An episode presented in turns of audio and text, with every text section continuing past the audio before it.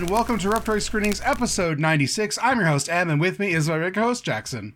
Hello. And Destiny. Hi. And we're back to talk about some fucking movies. It's time for movies. Uh, Jackson, No. I'm going to you first because I don't think you have anything. No, I've been uh, game moded and will be for the next two months as I have a lot of RPGs to play before February 28th. Yeah. okay. It'd be nice if you could, like, uh, crowbar a movie in now and then. Um, I will hopefully do that a little bit more than I have been this week. All right. Destiny, um, go through your list because your list covers about half of my list, and then I've got like four more on top of that. So, Okay. Well, uh, two movies that I don't really have much to say about that I did watch at Christmas uh, were uh, Gremlins and Gremlins 2. Classics. Uh, still hold up, still a lot of fun.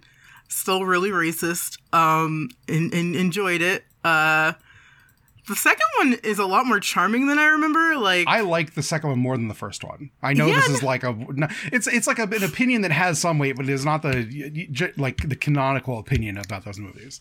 Yeah, yeah, they're definitely having more fun in the second movie and doing a lot weirder stuff and uh, making fun of the first movie in a lot of little ways, and it's really fun. Like, uh, yeah, I I think I enjoy the second movie more, and I I I believe I did as a child as well. Um, but yeah, those are great. Dick Miller is a hero. Um, Phoebe Cates is adorable. Um, then we watched Barbie, which We did. I actually okay, so it's got a lot of problems. Let's start with the problems. Uh it's it's very like uh you know, it, it it tries to say that there's like a diverse definition of womanhood happening at the same time, but it's also narrowing the definition of woman down to like a very specific thing at the same time. And that's like probably mm, well, one of my bigger problems with it. Uh did you want to add in, jump in? Yeah, I mean we we've all watched Barbie. Jackson's never had not had a huge outlet to talk about Barbie on a Yeah, pod. because you were going to watch it. Um, Yeah. I, my remembrance of it was like, because I told you, like, it's funny. It's it's good, funny, it's charming. It's very funny. It's very charming. I, I Uh, my, as somebody who grew up playing with Barbies, I was like in heaven. but the, the the movie is like it's kind of hilariously dour. Like Barbie doesn't get to do any fun Barbie things in the movie ever. She's just having She- a bad time throughout. Ken She- Ken gets to do fun things constantly. She gets to do fun things at the beginning When? of the movie, but then no, like her world like- gets turned upside down. The thing, the the thing with the the thing with the it, movie, like she's Jackson like, oh. saying Jackson yelling about this is like made me like because the movie opens with like it's party time in Barbie Land all the time, but that's because they live in this weird like Stepford Wives state of ignorance. Yeah. and not that they're actually having fun because in the movie says oh they wake up to the perils of the real world and it, it destroys them. That like the lens of this it could be barbie time is a great time like in barbie land but that's not how the movie pitches it right the, the movie pitches it as like this horrible waking dream that barbie's like getting self-awareness out of Yes. Um, and so like the, the the dual plots of like the women learning to boringly read theory in their office. Uh, while the men get to learn how to have fun and have emotions is like kind of backwards to what I expected from the Barbie movie. Um, I don't. That's not really what I. I don't know. I, I felt. Oh, go on, go on, go on. the amount of space given to Ken's like who am I and what am I about conflict that like intersects with like toxic masculinity and like bro culture and patriarchy that being like the major emotional thrust of the movie is unhinged to me. Why would I you make a Barbie major- movie about that? I thought the major emotional thrust of the movie was her like. I don't. I that's not what I thought the emo- like, like- I thought it the, was more about Barbie and like identity. the, the, like but I want songs and like everything is wrapped around Ken and the Ken revolution. yeah, I thought like this is the Ken movie, and he's like knocks it out of the park. He's doing having a good time, but it absolutely. yeah, but like why write it that way? I just don't. Yeah, I don't know what. Like the Barbie does have an emotional through line. It just I just don't think it's as good. I just think her like oh I'm so unsatisfied. What if I became a brain surgeon? Uh, plot is worse than Ken's plot. I just think it's just not as doesn't hit as well. All right, I don't- that's I don't fair. I just didn't think the movie was as Ken- like I. It was a Ken centric movie. I just didn't think it was like taking away from the Barbie stuff. I don't know. I um I didn't think the Ken stuff was good. I thought it was bad. I thought it was hilarious. I think Um, Ryan it's Gosling's good like a good actor, but I think that everything about like giving any sort of credence to his I don't know who I am without you Barbie uh, malaise i- is so awful in the context of then he's just going to use it to be like abusive and controlling. Um, Don't give that man any time of day. He does not deserve sympathy. No. I mean, like the, he he he does though because the setup of the movie is that Ken's are like a second class.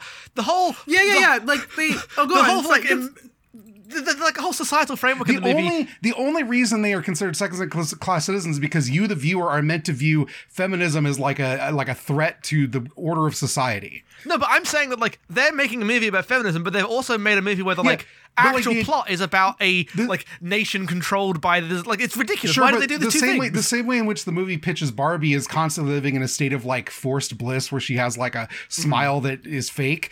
Uh, the the Ken's having aimless like ennui about like who are they defined as people it only exists because the movie decides to layer. They could just be happy. The Barbie Land could just be good. You didn't have to do this. I mean, there would be the Oh. movie if it was good. and the only way the only reason you um I mean, you look, Barbie media exists where the things that Barbie represents are just good. But if the movie wants to do the thing that like the modern Disney remake cinema does of commenting on the criticism of a brand by owning that criticism of the brand, but just in like a controlled enough way to say it's actually good because we worked through it. But you didn't actually work through all of it. Um, or any of it. Yeah, it's it it's weird. It's weird. Like I I, I think I liked it more than Em because I, I thought it was funny. I, I yeah, I, thought, I laughed so much. I had so much fun. So like, much of the so much of the emo- oh go ahead, Destiny, finish your thought. Oh, I was just gonna say, like, going to, you know, say the good. Like, I had a lot of fun. Uh, I loved the way the movie looked. I loved the colors. I loved a lot of the characters. Um, I think they think like, take you for granted. It's one of the funniest you. things that's ever That is one of the that is one of the funniest. Yeah, that that whole like they're playing when it guitars pulls out and they're all playing the one song. that one Matchbox Twenty song, and then like the the musical uh stuff in this is very funny. Like, there's a lot of weird like lesbian jokes that don't exactly make sense. Why Like, why yes, why any of that? yeah, like like okay, the Birkenstock, the representative shoe of the lesbian is the real world shoe, and then like the anthem where she's driving in and out of uh, Barbie Land is the Indigo Girls "Closer to Fine," which is like a lesbian '90s anthem. It's a, just it's weird. It's a weird mishmash of things, so and it yet, doesn't at no always point, work. at no point is anyone gay in this other than uh, Michael Cera as like a gay joke, running gay joke, and he's great. Is he I like? Michael Cera.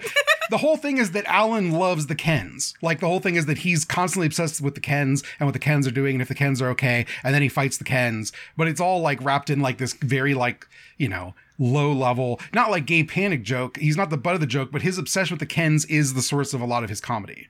I guess I saw it more like he was just like the off-brand guy, so he. Just I mean, not, I mean, Alan is a is a, you know, he's a actual character. He's Ken's friend, Alan. oh, all right. Like just like Well, everything else, he is a real mo- doll that existed. Yeah, well, I knew he was a real doll. I just was. I thought the joke was more that he was off-brand than he than he was gay. Um, I was gonna say that. Um, nope, I lost my train of thought. Okay. Uh, so, um, the thing for me is the actual emotional core of Barbie's plot is going to the real world, meeting uh America Ferrera and her daughter, uh, who are like real women dealing with real women problems, and uh like the daughter is a, like you know barbie represents everything really poisonous about like being sold femininity. She's a modern girl. Uh she's got kind of like a you know outsider vibe when you first meet her which is ridiculous um in the way this that it wraps up that she's like fucking wearing pink sweatpants by the end of the movie. Um and her mom is like got a career and wants to be a mom and doesn't know how to marry the two and it's all about like it's okay to just be like a weird woman in your 40s you don't have to worry too much about uh trying to be perfect you know? It's not the 50s anymore. And then fucking the ghost of ruth handler the woman who created barbie shows up to deliver a huge speech about how what really matters about womanhood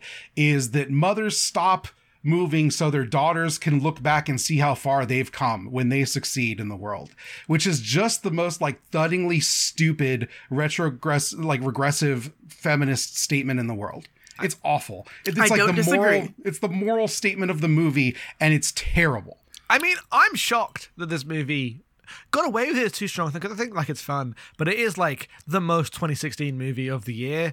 Uh, it feels like a movie whose moment has already passed and been cringed like culturally.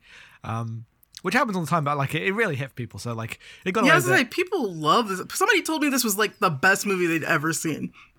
I mean, it's it's a, it's like a fun movie with sets and actors, right? Like I get how like uh, it is held up uh, as an example of like you know we've been watching superhero slop for a decade. I get how Barbie is like oh a better Yeah. a better vision. I, I refuse cinema. to just like fully give like lose my uh, capacity to understand things because they have sets.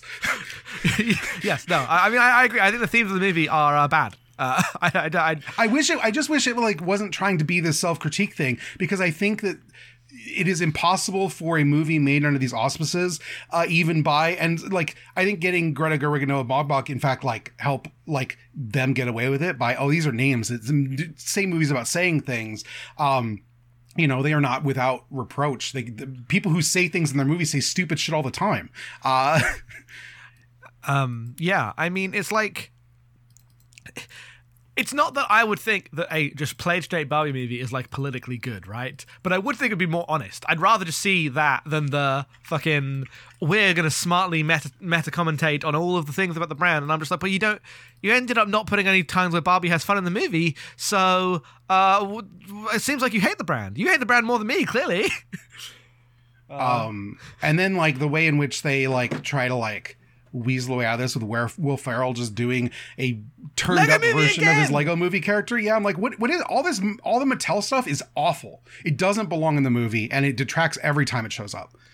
it's very weird because they're like they're doing some light playtime shit, and it's like let's let's not go there, guys. Yeah, you can't you can't do playtime. I'm sorry. Um, like the the Especially about the doll brand, right? Like the, you, you, playtime is a is I- about like the I like think the that's. Oh, go on. Go go, ahead. go ahead, go ahead. I, I think that's half the fun. The fact that they're just like putting in these like weird things. Like they're not. I don't know. I, I don't know. I, I thought it was fun. I think I think this movie sold itself on like explicitly. This is one of those slick brand movies, but it's saying something because of the people we got to make it, and about because it's Barbie. It can't. It, it it has to address the fact that Barbie is controversial. It doesn't just get to be a celebration of all things Barbie because God No. forbid we make a movie that just does that. Um, which I think it would be better for. I think I think uh, girls deserve their slick brand movies that do not self critique as much as anybody else. Um, unfortunately, we don't get that. Um, there's like tons of other Barbie media, and I think a lot of it is better than this. Um, and I thought this movie was like it looks great, and it, sometimes it's really funny, and I love musicals more than anybody, basically. Um, but it's not enough, and I think that uh, all of the thematic material is like truly bad in this movie. Okay. I don't know. I didn't think it was as bad as you did. I think it has a lot of big problems, but I overall I would like enjoy showing this movie to the kids in my life and like if if uh I mean, over other things, sure, I guess. Yeah, I guess I would show them uh, Josie and the Pussycats, though. I think it's a better version of this exact same like critique of commercialism and what it is to be a woman in the world. Uh, it already exists. That movie's great.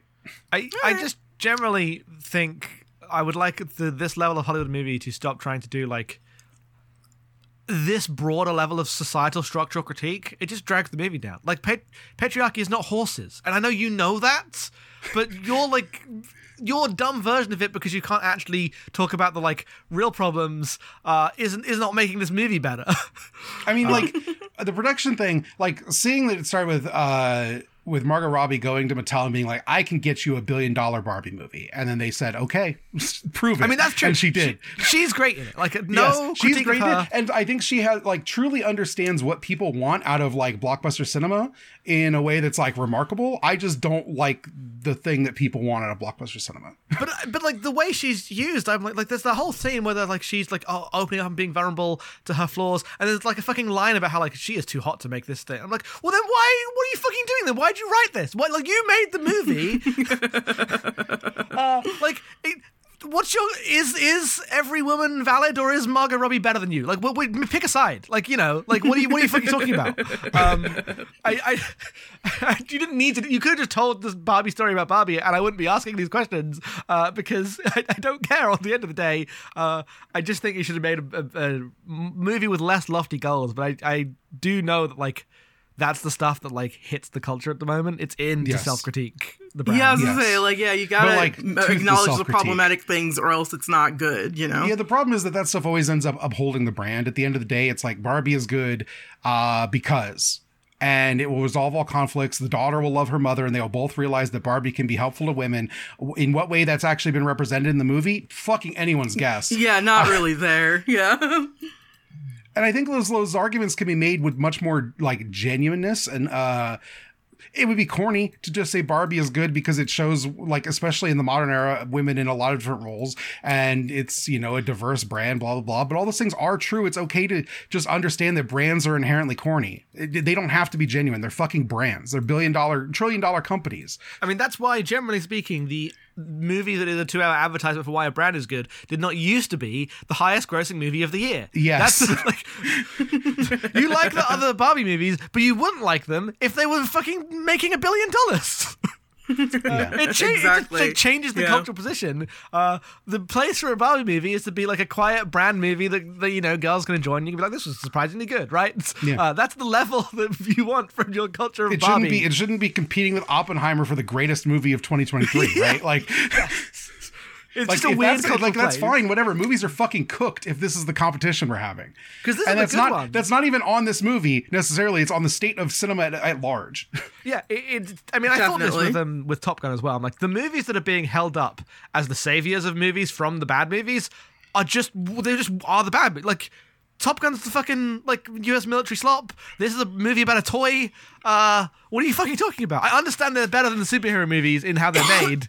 But like that, ca- you can't be you, you can't be like this is saving cinema. It's the same thing. I'm sorry.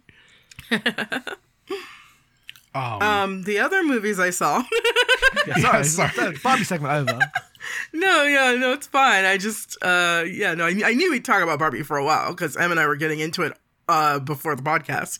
Um, watched Fear of a Black Hat, which was um our New Year's Day movie, uh, which is a mockumentary parody of hip hop, uh, of a hip hop band.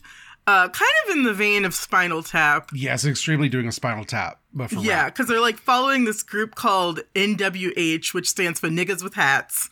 And they're just like these very like controversial, violent rappers. And it's just about, you know, just sort of hip hop culture upending that. And it's very silly and it's very funny. And the mockumentarian, uh, the documentarian is a, a woman that's like trying to like get into like, well, like, you know, what's hip hop trying to say about violence? What hip, what is hip hop trying to say about women? she's And she's she's like a, a linguist she's like a doctor of linguistics doing this documentary about like rap is the new form of communication in the world Yeah, but it, like you know, it doesn't really go there because like Yeah. everything is just about the the violence and the the goofiness. Like it's it's very so, and there's some like spot on video parodies happening, and like it's really Oh, all well the videos done. are really well produced yeah yeah yeah yeah, uh, I I loved this movie. I thought it was so funny. I thought it was so just spot on. Uh, it's a little dated. Like I, I, I almost wish that somebody would make like a modern hip hop version. Well, you about, like, saying a- the NWH thing? I was like, this is the most '90s movie of all time. oh yeah 93 93 Oh, yeah, okay, right yeah, on the 90 pulse right- right on the moment then. Um, Yeah. the the main like because the trio's two three guys it's ice cold tone deaf and tasty taste are the three rappers and ice cold is the one who becomes like the breakout star and he gets it he gets a movie um where he playing a cop and he's like I used to be a rapper but I was playing a cop and I was like oh my god this is just like it happened this is just real life before literally happened. This, and this is Yeah. in '93. Yes. Yeah. Um, and so the movie is directed by a Spike Lee parody called Jike Springleton, which is, you know, John Singleton and Spike Lee, who comes out, he looks like Spike Lee and he starts yelling about how he is the original short, angry black director of film of cinema. And then the movie is like, it's just fucking, it's like a cop movie version of, um, of Black Dynamite. It's like incredible. yeah, yeah. Well, you you watched the fucking fake movie then, all of it. You watched all 90 minutes of that shit. You need it up. Yeah. But no, there's, there's like a bit where a guy is like selling selling crack to a little baby in a stroller, but there's no parent around. He's just a baby in a stroller on the street. Yeah, that's like Uh, one of the best gags in the movie. And and the and then Ice Cold comes up as the cop and he's like on an overpass bridge, like 50 feet up, yelling down at him, like, hey, stop what you're doing, stop selling drugs. And then like leaps down in like a fucking toku cut, like 50 feet down to the ground. Uh, it's amazing. fucking good. It's re- that, that movie is just really good. Yeah, there's like one truly like re- like awful 90s like gay panic character scene. Well, yeah, movie. you gotta, you gotta Yeah, have, there's you like- know. There's a couple of homophobic jokes, yeah, Yeah. but over Um, the, but other if you than were that, willing, if you're willing to uh, sit through three minutes of that, the rest of the movie is incredible. Uh, it's on Criterion for the rest of the month. Uh, if you've got that, um, fucking good. yeah, we really enjoyed it. Um, and uh, same director as uh, Tales from the Hood, which is another classic Yes. uh, of the black uh, comedy genre, uh, also a horror movie. Um, and then we watched Sleepwalk, which is this sort of like experimental. It's from I want to say eighty two. I didn't pull up the 86. It's by Sara Driver. It's like one of those like no wave New York City movies. Yeah, yeah, yeah. Um, Jim Jarmusch is the cinematographer. There's a Steve Buscemi. Uh, he it has a very, very minor role as an unnamed worker. Uh, it's one of those. Yeah. But it's about this woman who gets this. She works at like a company that types up things for you Yeah. because it's the a, a 80s. job that doesn't exist anymore. Yes. It's a copy Yeah. shop where if you have a hard copy of something and you need a digital copy or like printed out copies, you have to give it to them to make copies of because no one can do that in 86. So anyway, she gets this like stolen manuscript that's it's a Chinese manuscript from this mysterious Tony Todd character. And when she starts working on the translation, things that happen in the manuscript start happening in her life. Like her friend loses all her hair and just weird little things like that. And it doesn't really quite result. It's just a bunch of like dreamlike moments of her like trying to like she's not even trying to like figure out what's going on. She's just existing while all this stuff is sort of happening around her and she's got like this they never explain it but she has a chinese son and she can speak chinese and they don't really explain that but like there's just a lot of stuff that's left kind of like personal shopper a lot of stuff that's left kind of up to you to kind of put together and uh, i thought it was really interesting and cool Yeah. Uh, one of those movies, I feel like whenever I watch No Wave Cinema, I go, David Lynch stole everything from these movies for Twin Peaks. What are you doing here? Yeah. Yeah. Or yeah. Um, um let me see if I have anything else. you have one more movie that we watched together. one more movie we watched together. What is We watched The Many Saints of Newark. Oh I forgot we hadn't talked about that yet. We're yes, so Sopranos spoilers. Uh, it's mostly about Chris Moltisanti narrating from beyond the grave about his it's his father, right? Yes. his father, um, whose name I'm suddenly blanking on, Dickie. Dickie Moltisanti, and just sort of uh, him. It's the '60s, and he. I don't even know how to where to start with this plot, but it's a. So, like- a go ahead. Uh, so The Many Saints of Newark is a these are the like the guys who were made that like Tony Soprano saw coming up. Like he starts as like a little kid, and then he's a teenager, and he's trying to. They're trying to make sure he stays a civilian. Like Dickie really wants Tony to go and just be a normal kid. And by the end of the movie, Tony's like, "No, I'm gonna do jobs with you." And uh, what you know thinks that Dickie, who uh, you know does not make it through the movie, um, wanted him to join the the crew, and he didn't. He really didn't. But- um, but but also it's like this is in the thing that um David Chase wanted to write about. The thing he like had a script about. Apparently, he had a script literally kicking around for since before The Sopranos, specifically about the Newark race riots happening around the Vietnam War, where the National Guard came in and just started shooting people in the street because uh, the black community was like, "You're sending us to go die in a war we didn't sign up for." Also, isn't there like an incident where a police officer does something to like kills a or puts a black man in the hospital, beats Yes. him up, so that Yeah, like yeah. incites the riots and yeah, there's Yeah. so there's a subplot with Leslie Odom Jr. where like he's the guy that used to be a runner for Dickie and then like decides to go in on his own because he wants to like empower his community. Yeah, he's he's like these these Italian guys are clowns. Like, you know, this is a black community. Black people should be doing the crime here. Thank you. Yeah, so he, it's him trying to come up and then against Dickie and then like it all kind of it, it culminates in, in a big showdown and, and then it uh, it's just it's an interesting movie like as a prequel because it, Yeah. it wants to be about yeah uh, the the the mentorship of Dickie uh, or excuse me the mentorship of Tony under Dickie but like I think all the other stuff is more interesting. well yeah it's like because the movie like it isn't about this but it is aware of the fact that one of the reasons that the crime in america went the way it did was for a long time uh the cops and the italian like mafia were just kind of buddy buddy and then but the cops would shoot the black people you know they don't shoot the italians um, they they pay them off, right? Like they have they have deals, and that's not deals that Black America is allowed to make. Um, and the movie's like very clear about like that being part of the the the, the struggle for like what is the self identity of uh, the people in Newark in the '60s. Like the movie has to be about the Italians because it's this prequel to Sopranos, um, but it does kind of depict them as like because like there's very few black people in the sopranos. And when they are there like there there's intense hostility towards them.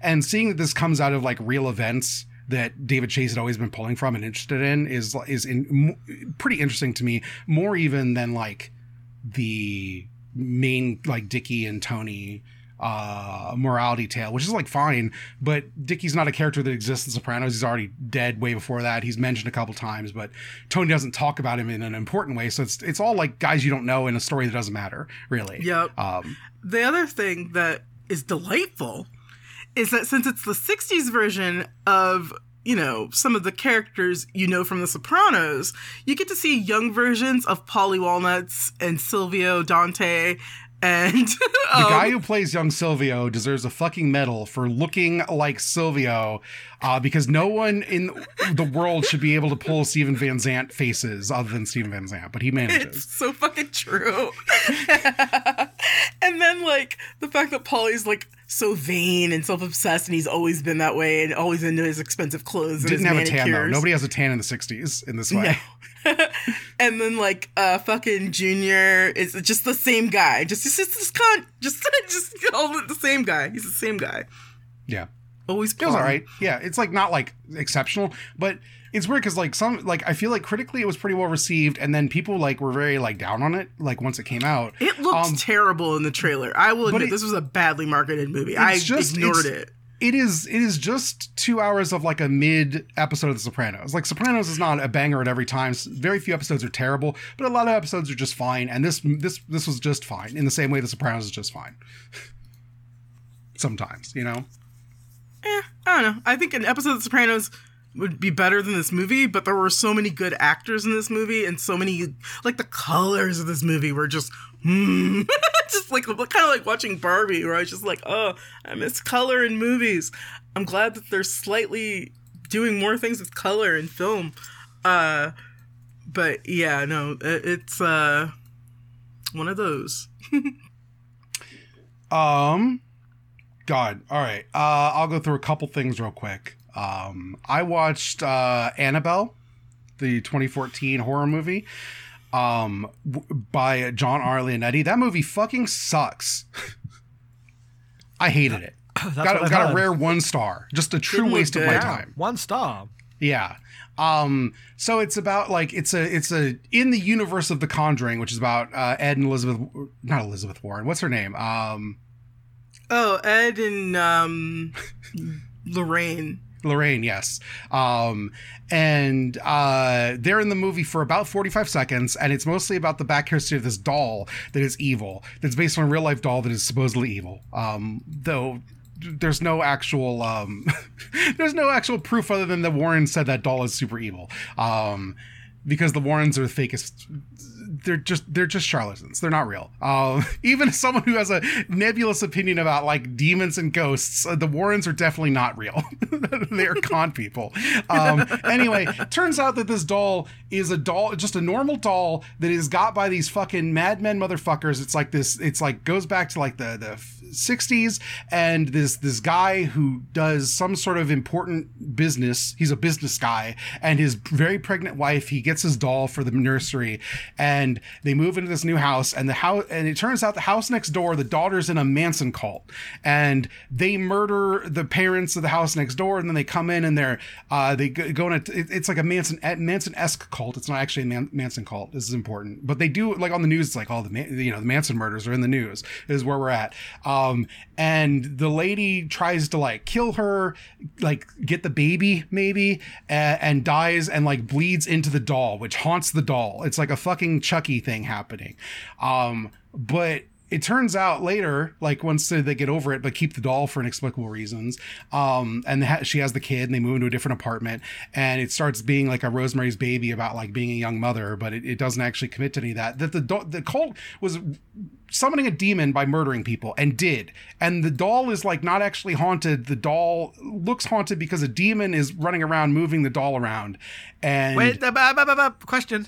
yeah You just said the de- the doll is not actually haunted. It looks haunted because a demon is moving the doll around. That's There's like what a haunted literally a scene is. where the doll where the doll is like moving and then the camera like shifts a little bit and it turns out there's a big fucking demon with horns holding up the doll making it look like it's moving around.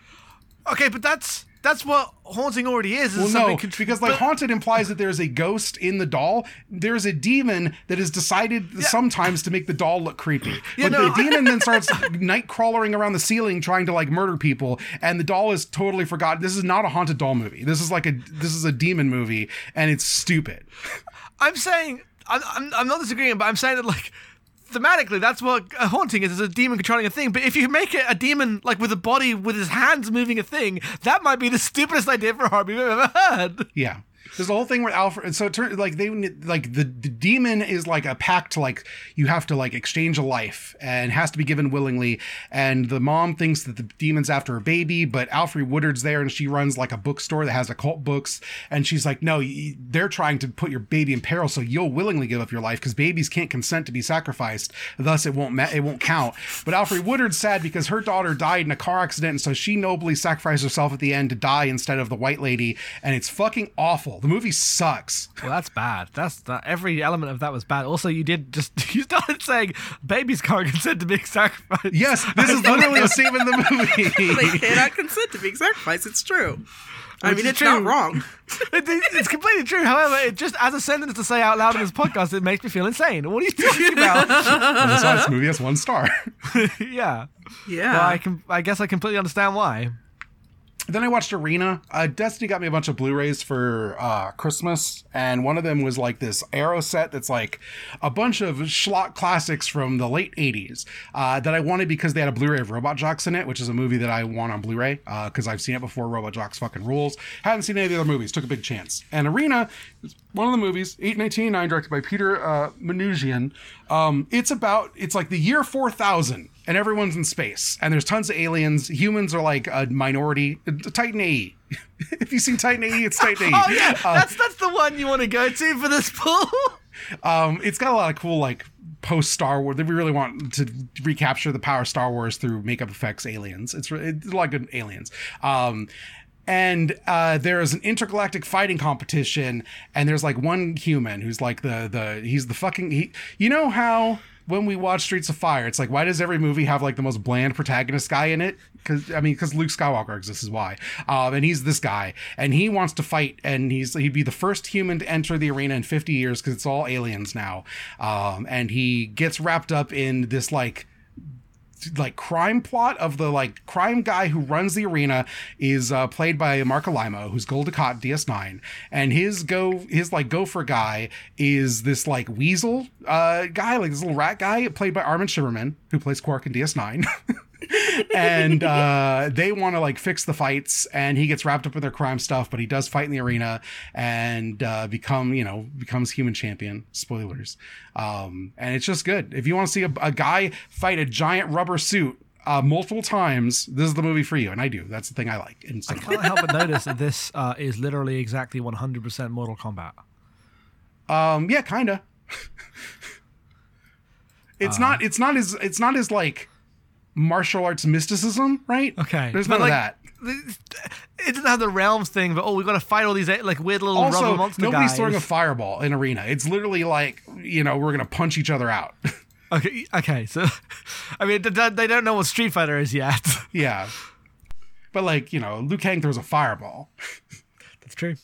Even even in Mortal Kombat, the 1994 classic, at the end of that movie, Liu Kang throws a fucking fireball out of nowhere because at no point is he normally a fire powers. and it's sick. That movie's really good. That movie's probably better than Arena, but I liked Arena a lot, especially if you're a DS9 sicko. Seeing Marc Alaimo and Armin Sherman basically playing Dukat and Quark, but in this like crappy 80s movie is great. It's fucking fantastic. That sounds delightful. Yeah, um, I liked it a lot. Great, great creatures. Um, and then the other movie I've talked about is A Hard Day's Night, the first Beatles movie from 1964. This movie fucking sucked. the, so the Beatles are on tour. They're the Beatles. They're very popular. Um, and every tour they go, there's like screaming women, and all the Beatles want to do is run away from all their screaming fans to go be boys and frolic in fields. This, and like, this is the movie that begins with George Harrison completely eating shit, right? Yes. yes, I've seen that clip. I- Yes. That was very funny. it opens and he trips. Yeah, they're all doofuses and they all like to go. There's literally a bit where they run away and they go, they find a field and they're like frolicking and like racing each other and like kicking a ball around. And then a, fucking like British guy, just like one of those guys who has like a pug dog face and he's like somewhere between 30 and 80. You can't tell because he just looks like that. Goes, Come "This- on, England! One of those well, guys. he, he goes, he goes, this is private property, lads. And they're like, oh, sorry, chap, and run away. uh the, the how did the Beatles like survive being famous? Like how did they I guess no one in the 60s has heard of cringe so you could get away with the shit. Yeah, and so would- it's it's like it's like this this toothless, uh, you know, scenarios in which the boys just hang out and they're just pure beautiful souls for like the female fans to project upon.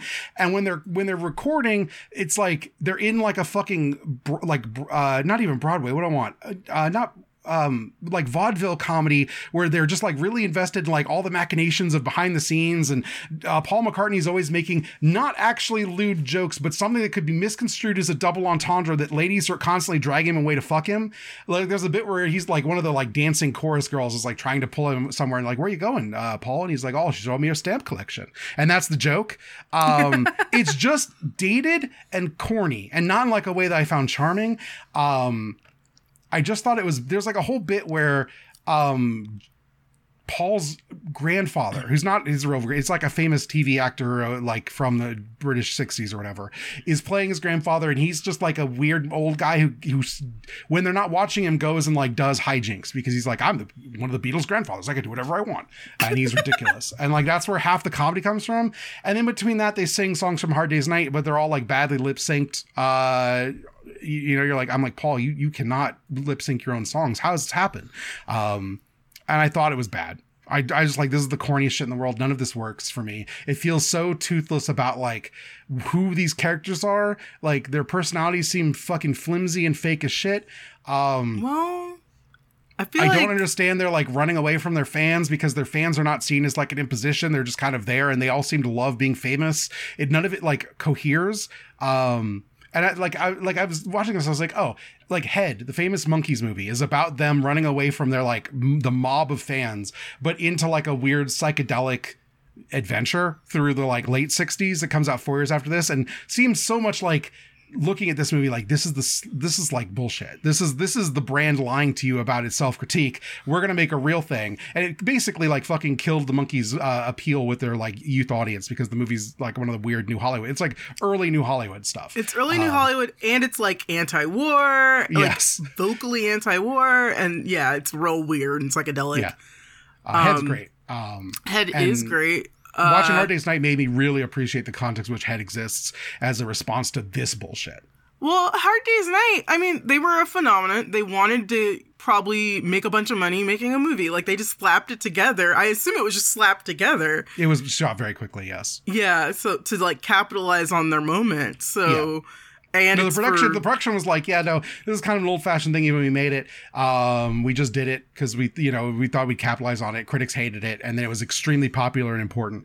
And I watch it and I go, yeah, this fucking sucks. No wonder people hated it. yeah. Like if I was a teenage Beatles fan, that'd be my favorite movie. Don't get me Yeah, wrong. watching it, it felt like if I was alive in the '60s and didn't know that like the uh, uh, new cinema was coming, I'd be like, "Culture's dead. You, fo- this is the end of this is the end of history right here. Like, no good movies could ever be produced in a world where Hard Day's Night is allowed to happen." Well, I don't think we're going to have a modern 70s, so that's a shame. Head is funny because it flopped hugely, and then Yes, Easy Rider yes. came out, and they wanted to put on the Easy Rider posters from the producers that gave you Head, but they couldn't Yes. do it because the movie flopped. yeah, I made that joke to Em yesterday, and I did they- not they appreciate did not appreciate it. well, because I was tweeting about the this movie and I was like, "Oh man, you know, head head goes hard," and Jackson couldn't help but leap on that. And I just saw you completely posting out of context. Head goes hard, and I was like, "That's funny," because I'm 12 years old, like the directors of Easy Rider. Yeah, hey, in the 60s, that shit was transgressive. I don't Yeah. believe that. I Well, you could go to jail for obscenity.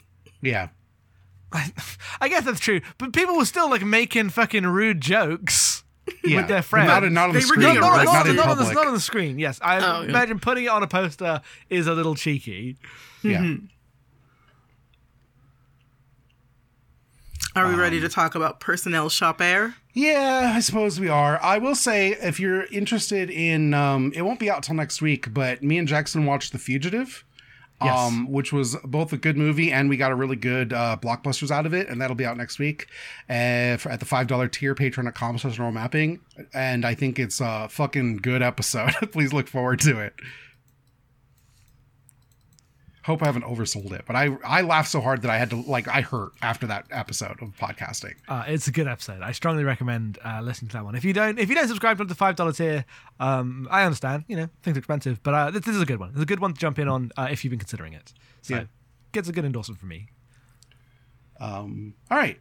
Our movie uh, this week is Personal Shopper. Um, the ni- the 2016 was it ni- uh, 2016 movie by Olivier Assayas, uh, starring Kristen Stewart. I picked this. I'll be honest, because Rick recommended it to me. Hi, Uh, Rick. who is a listener of the show. Uh, Rick does not like me and Rick have, I would say, tangentially overlapping tastes in that very rare like I, Rick likes a very specific type of like crime cinema that's way more Jackson's thing than my thing usually. I mean, Rick likes a lot of movies. I'm not gonna reduce Rick Now, to just you a say it's my thing, and it can be my thing, but the, I think the reason it's my thing is I've only watched about like 10 of those movies and really like all of them. I think if I watched 50, I might get a little sick of them. Yeah, I don't know. Um, but Rick is uh, batting a thousand because Rick's last movie that Rick was like, you need to do this repertory screenings was uh, famously the second best movie you've ever seen, Excalibur. That's damn fucking true. You can't beat that one as a recommendation. So Rick gave Personal Shopper to me as like a personal recommendation when I was making the list of modern movies I want to catch up on. But I was like, this one seems like a one that I know people really liked when it came out, so let's do it for repertory screenings. Um, and that's why I picked it. Truly just because Rick said I should watch it. Well, thanks, Rick, for that. because this movie begins with half an hour of empty Uh, Jackson, fucking skimmering don't tell me what the plot of Personal Shopper is. Uh, the plot of Personal Shopper is that uh, Kristen Stewart plays Maureen Cartwright, which I had to look up because I just call her Kristen Stewart in my head. Uh, th- th- there's a bit where uh, she's like, uh, the, the hotel guy's like, the hotel is listed on a Maureen Cartwright. And I was like, that's the most like cinema name I've ever heard.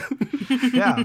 Uh, and she is the personal shopper for a supermodel who she uh, looks similar enough to that she can like help buy the clothes for. I guess her looking similar uh, is, is not part of the job because she's not meant to be trying the clothes on. So Me and Destiny had a conversation about whether or not personal shoppers had to be the same size, and I was like, no, they just need a good eye. But like, it probably people probably think it helps that they're the same size. It probably but helps. She's not. She's, she's limited. Not. She's not. She's not meant to put the clothes on. But Yeah. like, she's going around. She shows up at her shoot and is like forced to do stand in because she's like the supermodel isn't there yet. So they're like, hey, you're similar enough. Please help us out. A- Specifically, not only is she this personal shopper for a super for a supermodel, the supermodel is like depicted as like an evil tyrant boss who everyone Yes. hates. cartoonishly, constantly like on the phone for her Gorilla Foundation. yes. uh, so that's her job. Uh, that she's like getting good money in Paris to hang around with all the rich people and buy shit, uh, destroying her soul deeply. Uh, also destroying her soul deeply uh, is her twin brother Lewis, who died uh, from just com- like had a heart condition uh, that she also suffers from, and his heart went, and there was no reason for it,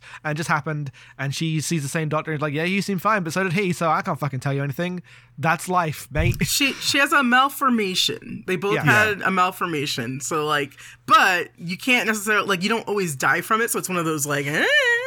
literally, literally no way to know. Uh, Yeah. Just gotta keep going. And uh, she is staying occasionally in uh, the house that he had that he like wanted to turn to a big studio because it's like a, this rural like house in a in a behind a gate in a field. It's like an old house. Uh, definitely the kind of like I'm a cool artist house you would get turned to a studio.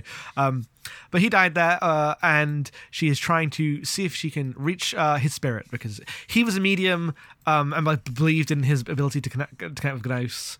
Uh, she kind of is like agnostic on the whole thing, but obviously wants to hear from her brother again. Uh, and they had made a promise to like contact each other after they died. So I was hanging out trying to find it uh, at this house. Keeps feeling sensations and vibrations and doesn't like know if there's anything anything there. Uh, the other th- event that happens in this setup period is while uh, at Kyra's the supermodel's place, she talks to what's his name, the creepy guy, Ingo? uh, Ingo, uh, who is Kyra's um, uh, boyfriend, not her husband. She's also married. side piece. Side piece who she's like trying to dump, but he refuses to go, and she He he's he like, he has the vibes of one of the Nazis from Girl with the Dragon Tattoo. yeah, I've never bad, seen that movie, and I get that one hundred percent. bad vibes all around. Uh, and her and, and uh, uh, him and Kristen Stewart have a deep conversation about their lives briefly, um, and then. The movie really begins, which it begins with her going back to the house and seeing a massive JPEG of an actual ghost. I was like, "Oh, we're doing it already? We're just getting the ghost. The, the, the ghosts are. Hey guys, the ghosts are real. The ghosts are just real." Um, and is very terrified by this. Can't actually like confront it or feel it, uh, or like really engage with what it wants because there's a massive fucking JPEG of a ghost in her face. Uh, lets her boyfriend's girlfriend know that like there was a presence there. I don't think it was him. Uh, I, I don't know. I think it's gone now. Uh, continues with her job and starts getting mysterious texts from an unknown number uh, that she initially thinks could be uh, her twin brother Lewis, um, but they'd start like uh, goading her and flirting with her, uh, and just generally stalking her in very provocative ways, encouraging her to uh, like wear the you're gonna wear the clothes, you're gonna jerk off in the clothes, uh, you're gonna like uh, you know assert your identity on this woman that's your tyrant boss that you're jealous of, um, and has a like fraught relationship with this unknown texter, who by the way is very obviously Ingo the entire time. Um, you Yeah. know, just like from moment one to the point where it's distracting that no one ever says it's clearly that one guy you met. um, And uh, so is just being like is a little too uh you know it's just because she's in a bad place is very uh, accepting of the evil shit this guy's saying on, on her text. Um the like tension ratchets up throughout the movie as she's uh, continues to do the personal shopper job and hate it. Uh, continues to like search for Lewis. Uh, refuses to go to Oman where her boyfriend is. Uh, stuff like that. Uh, reaches a climax when uh, when dropping off some jewelry back at Kyra's. Uh, she finds Kyra dead and a, sees a strange like light in the bathroom essentially uh, with a door moving and doesn't understand what's going on. Runs away. Uh, is interrogated by the police for like, why the fuck did you run away? She's like, I was very scared. I, I did call you. Then like the the um items she left at the house arrive at her apartment and she realizes oh shit i'm completely fucked in this crime now i've been like The items are like hundreds of thousands of dollars of Cartier jewelry. yeah, like the most like I am being framed for murder. Oh shit, my life is over moment. The texts start getting like extremely intense. Uh, as like a letter through the door, she's forced to go to this uh hotel, um, which this this is where the movie kind of like takes a left turn, I guess, because it's very clear it's building up to like Ingo's going to be there. And he is, but what happens is she goes to the hotel room. The hotel room's empty. Someone enters the room, and she you don't see who it is. Then you see like uh, someone leave the hotel, but there's no one there. You just see like doors open. yes. Elevator opens like literally like as if someone's there, but it's invisible. Yeah. Then the next day, Ingo's in the hotel, hasn't interacted with uh, Kristen Stewart in any way, but immediately gets arrested uh, at the hotel. So it was he was there and he gets arrested and he did do the murder. Uh, the text stop at this point, but Well, the text stop because she switches SIM cards. yeah, she switches SIM But, cards. but it happens at the same time that Ingo's arrested, so you don't know which is which. Right. Uh, you, it's unclear what's going on uh, with that. Uh, she then like two more important scenes happen. She heads back to see Lara, uh, who's moved on, got a new boyfriend, and she has a conversation with a new boyfriend, uh, who's like, "I'm not replacing Lewis." She's like, "Yeah, yeah. I, it, the fact that you're talking about this so directly makes it weirder. It's fine. I know that." um, and then uh, after he leaves, a ghost, like a, a ghostly figure, appears in the kitchen and drops a glass.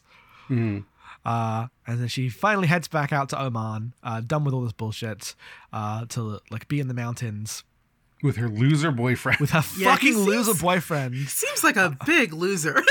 I don't, I don't know what, what the why the vibe was that, but yeah, he doesn't seem like a guy she's particularly into. And I don't know if it's because it's Kristen Stewart and I just can't see her as a straight person, but It's also like he's got the vibes of the guy who gets murdered in uh Midsommar. He just fucking sucks. yes, he seems like he'd be a shitty boyfriend. But anyway, go Yeah. on. And while she's there, uh, she sees another glass fall to the floor. Uh, and can like feel this presence and starts asking it questions. And initially, it starts to answer like "I am Lewis and I'm at peace," and then she just keeps asking questions. And it's, it's responding with like a one thump for the yes, two two for no situation, Yeah. which was like set up earlier in the movie.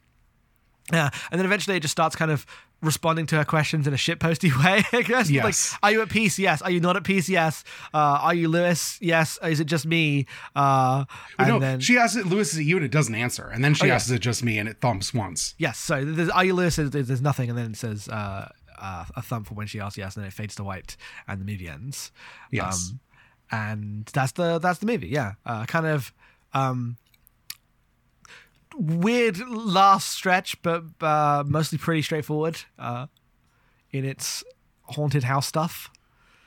Yeah. Um, I think it has a lot going on. Like, there's a lot of stuff about like the spiritualist movement and Hilma af Klint and like her inventing abstract painting and Maureen kind of becoming obsessed with her and uh she watches that fake movie within a movie. the Victor Hugo 60s documentary about, or TV movie about them doing summoning like seances. uh I was like, because I we were watching, because she's watching it on her phone, like on YouTube, because she's the lady. One of the most realistic depictions of uh, movies I've ever seen, of using the internet I've ever seen. The lady's like, I don't remember the name of it. Just Google, just put into YouTube, uh, Hugo plus seance plus whatever, and you'll get it. uh, the only unrealistic part is that she's not re- watching it at two times speed. The only unrealistic only- part is that it, it looks amazing Yes, on YouTube. I was like, I was like, as someone who's watched TV movies from the '60s on YouTube, no one would have a rip this clean. It'd be fucking like a VHS rip, or it'd have hard coded Chinese subtitles under the other subtitles. Uh, it'd be flipped. It'd be in a little window, so it looks like a TV, so it, it skips the copyright. Yo, Yeah. yo, that's what we were joking about last last night during that scene. Uh, I okay. Wait, what did we think? Let what let's go around. I loved it. I thought it was really cool and mysterious, and I I already have a soft spot for Olivier Assayas movies. Um, having only seen Irma Vep and Demon Lover, I really liked those. Um, I like how he moves around the world in his movies, and they always have this like international feel. Like that's kind of his signature. Um, but also, I liked that this movie, to me, kind of felt like just like this woman who can't let her brother go, and it's just about her trying to like, or like not trying to let him go, but slowly realizing she needs to let him go. Uh, do you want to go, Jackson? Yeah, um, I, I mostly like that stuff. Um, I was a little less positive on it, I guess. When it became like a cartoonish movie about an evil guy texting her, I was like, what's going on here? Um, because I just thought that the text from the man were just like. I understand it is ambiguous as to what's happening and it doesn't like give you answers, but it's so obviously Ingo doing some crime shit that like it doesn't thematically work through any other lens. I don't at any point think that that's Lewis. I think it's the guy fucking with her. Yeah, um, that's kind of like at first you're like, oh, maybe it's not Ingo, but it's clearly Ingo. Like, who else would it be? He's I the mean, only other like character. The thing for me is like the the back 30 minutes of the movie suggests that it's her doing it to herself. That she's Yes. walked Yes. into a fight club scenario where she is undoing the like stuck position of her own life. Yeah, there's a doppelganger vibe, definitely. Yeah, I mean the implication is like she invented this like persona uh to force her out of her shell, right? Like Yes. um Which could go so far as manifesting ghosts, I guess, but like, you know, if you take if you take as writ that she's a medium, maybe she can levitate glasses, right? it's it's really fun. So I, I read some of like the comments the director made about this movie, which are hilarious. Ooh, what do you say? Oh, what do you say? Yeah, I didn't Well, read any. because the, direct, the, the director is very open about simply breaking down all ambiguity in his film. oh, really? yeah, in his mind, like, yeah, the ending's very conclusive. There are no ghosts in this movie. It's obviously all her, and obviously it was never her, any ghosts. I'm like, but the ghost was on. There was a fucking JPEG of a ghost, my Yes. dude. I don't believe him. yes, I mean, I'm not taking him, He at his know. word. I don't think he knows what he's doing because those ghosts was real. Uh, and I understand that like the, the movie is like portray, portraying things unreliable, and you can have all these interpretations. But I did I did laugh that his interpretation was so flat about it all. Uh, when the the like good things of the movie is the unknowability of the like spirit world stuff. Yeah. I mean, I like this because um, everyone kind of treats her with this sort of weird pity that she's waiting around for a sign of her brother, right? Um, and she's like, "No, it's chill. Like this is, you know, the thing we promised each other. And uh, you know, I'll, after this, I will just let go of my life. Like I'll, I'll let go of everything I'm doing. I'll go back and move in with my boyfriend, whatever." And it's so clear that she's just resistant to the idea of like making choices, right? She exists in this weird space where she just kind of lingers in the wake of this famous woman who nobody likes. She doesn't like, she barely talks to. Uh, she hates the job. Um, all she does is like use it as an excuse to like do weird research on her fixation of her like oh her brother's going to contact her. Um avoid her boyfriend. She has a good excuse. She can you know no one's going to pressure her to do anything because she's grieving. Uh so she just gets to wallow in it for a while. And the idea that like the only way she could find out is to blow up her own life in this weird way like it, it's weird because like at some point you begin if you want to take it all the way to the extreme which i don't i don't think that's interesting. You're like oh like her her tyler durden murdered uh murdered Ki- Kyra and the you know the everything about ingo is just like a feint. It doesn't matter. Like he admitted to it but that doesn't mean he did it sort of stuff. You could go that far. I'm not interested in that. Um but i do like the idea that like her being haunted is a self-generated thing. Not that lewis is around messing with her but that somehow she has manifested her own like pressure to break out of her life um, because she can't do it on her own and i think that stuff's good um like i like the i like the conversation with uh The new Erwin, boyfriend? new, new boyfriend yeah where he's he's trying to like have this really like I'm working through this thing. You're probably working through this thing. I just, I'm, I'm barely, I like, I don't know you, but I was really close to your brother. He probably talked about her a lot. It seemed like they were very close. Um, and want to talk about this thing that, you know, my, my, my girlfriend isn't really interested in the spiritual stuff that he was talking about, but you seemingly are. So I'm going to talk to you about it. Um, and she just has this like weird like evasiveness and but also like she's not unopen like the when she talks to ingo about this stuff she's very like self self-effacing and being like oh you know it's kind of silly. I don't know what i believe. When she's talking to erwin she's way more direct about like you know this is this is where i'm at. This is where you're at. And it's kind of a weird space for us to be in. A lot has happened to her since then uh, obviously. But um i really liked that stuff um, and then there's a ghost that she immediately discounts. Like she's looking for a sign the entire time, and then a fucking glass breaks. She's like, "Oh, you know, he must have like knocked it over when he left." Even though the time between him setting the glass down and him leaving is long enough that no glass would have tipped over in that time. It's just literally No. not possible. Yeah.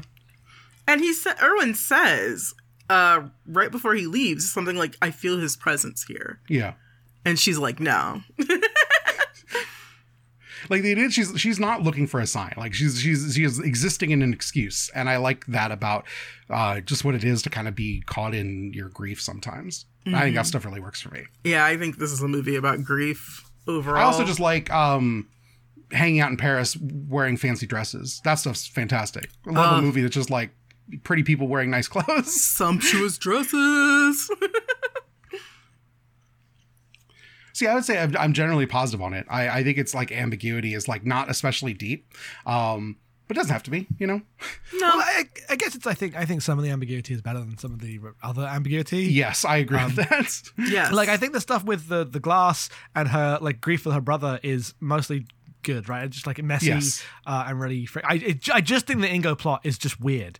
Uh, it is weird. I agree. It's like this weird thriller element that doesn't really fit. it becomes like a cartoon Hitchcock movie. Like Yeah, out of nowhere. and I assume that's like, or maybe not the awkwardness of it, not the cartoonishness of it, but like the thriller element, very intentional. But I'm not quite sure why where it fit fits in. Yeah. And I, I get it with the text, right? And it's like, is it this creepy, this creepy guy, or is it like she projected onto this creepy guy uh, and like wants to have this like external oppressive force uh, jolting her out of her life? Like that stuff makes Yeah. sense. But once the murder happens, I'm like, oh well, she she didn't. wa- I know she doesn't actually want to kill her boss. yes. Yes. Uh, right? Yeah. I mean, maybe you could say she does because of the resentfulness and like you you could go the like oh the this was you're not me your dark self killed killed but I, I don't think that's interesting ultimately um, right. And so the whole like, and then she goes to the hotel and she doesn't see who's walking in, and then there's a ghost leave in her place. So there's like theories like she died in the hotel because Ingo murdered her. And I'm like, that's Wait, not who's interesting. saying that? That's that's like the least interesting thing in the world to me. Th- that is one of the many theories that, that you could throw around. It's, I have not seen that come. I was You know, looking you for know, the- you know my rule. someone's thing I did. Oh wait, were you gonna say something? Oh, I'm just saying, anytime your uh, your theory is oh this character died halfway through and it's just like them in the afterlife, it, you've you've lost the plot. You need to stop. Yeah, and that did not happen on Lost. Just throwing another. Uh, uh, I thought maybe she died at the end of the film. that's Just another- maybe. that's- No that's one's ever no one ever dies. A fade to white kind of made me think that. Her saying it's just me, it just kind of felt like a death. But I decided, eh, it's open.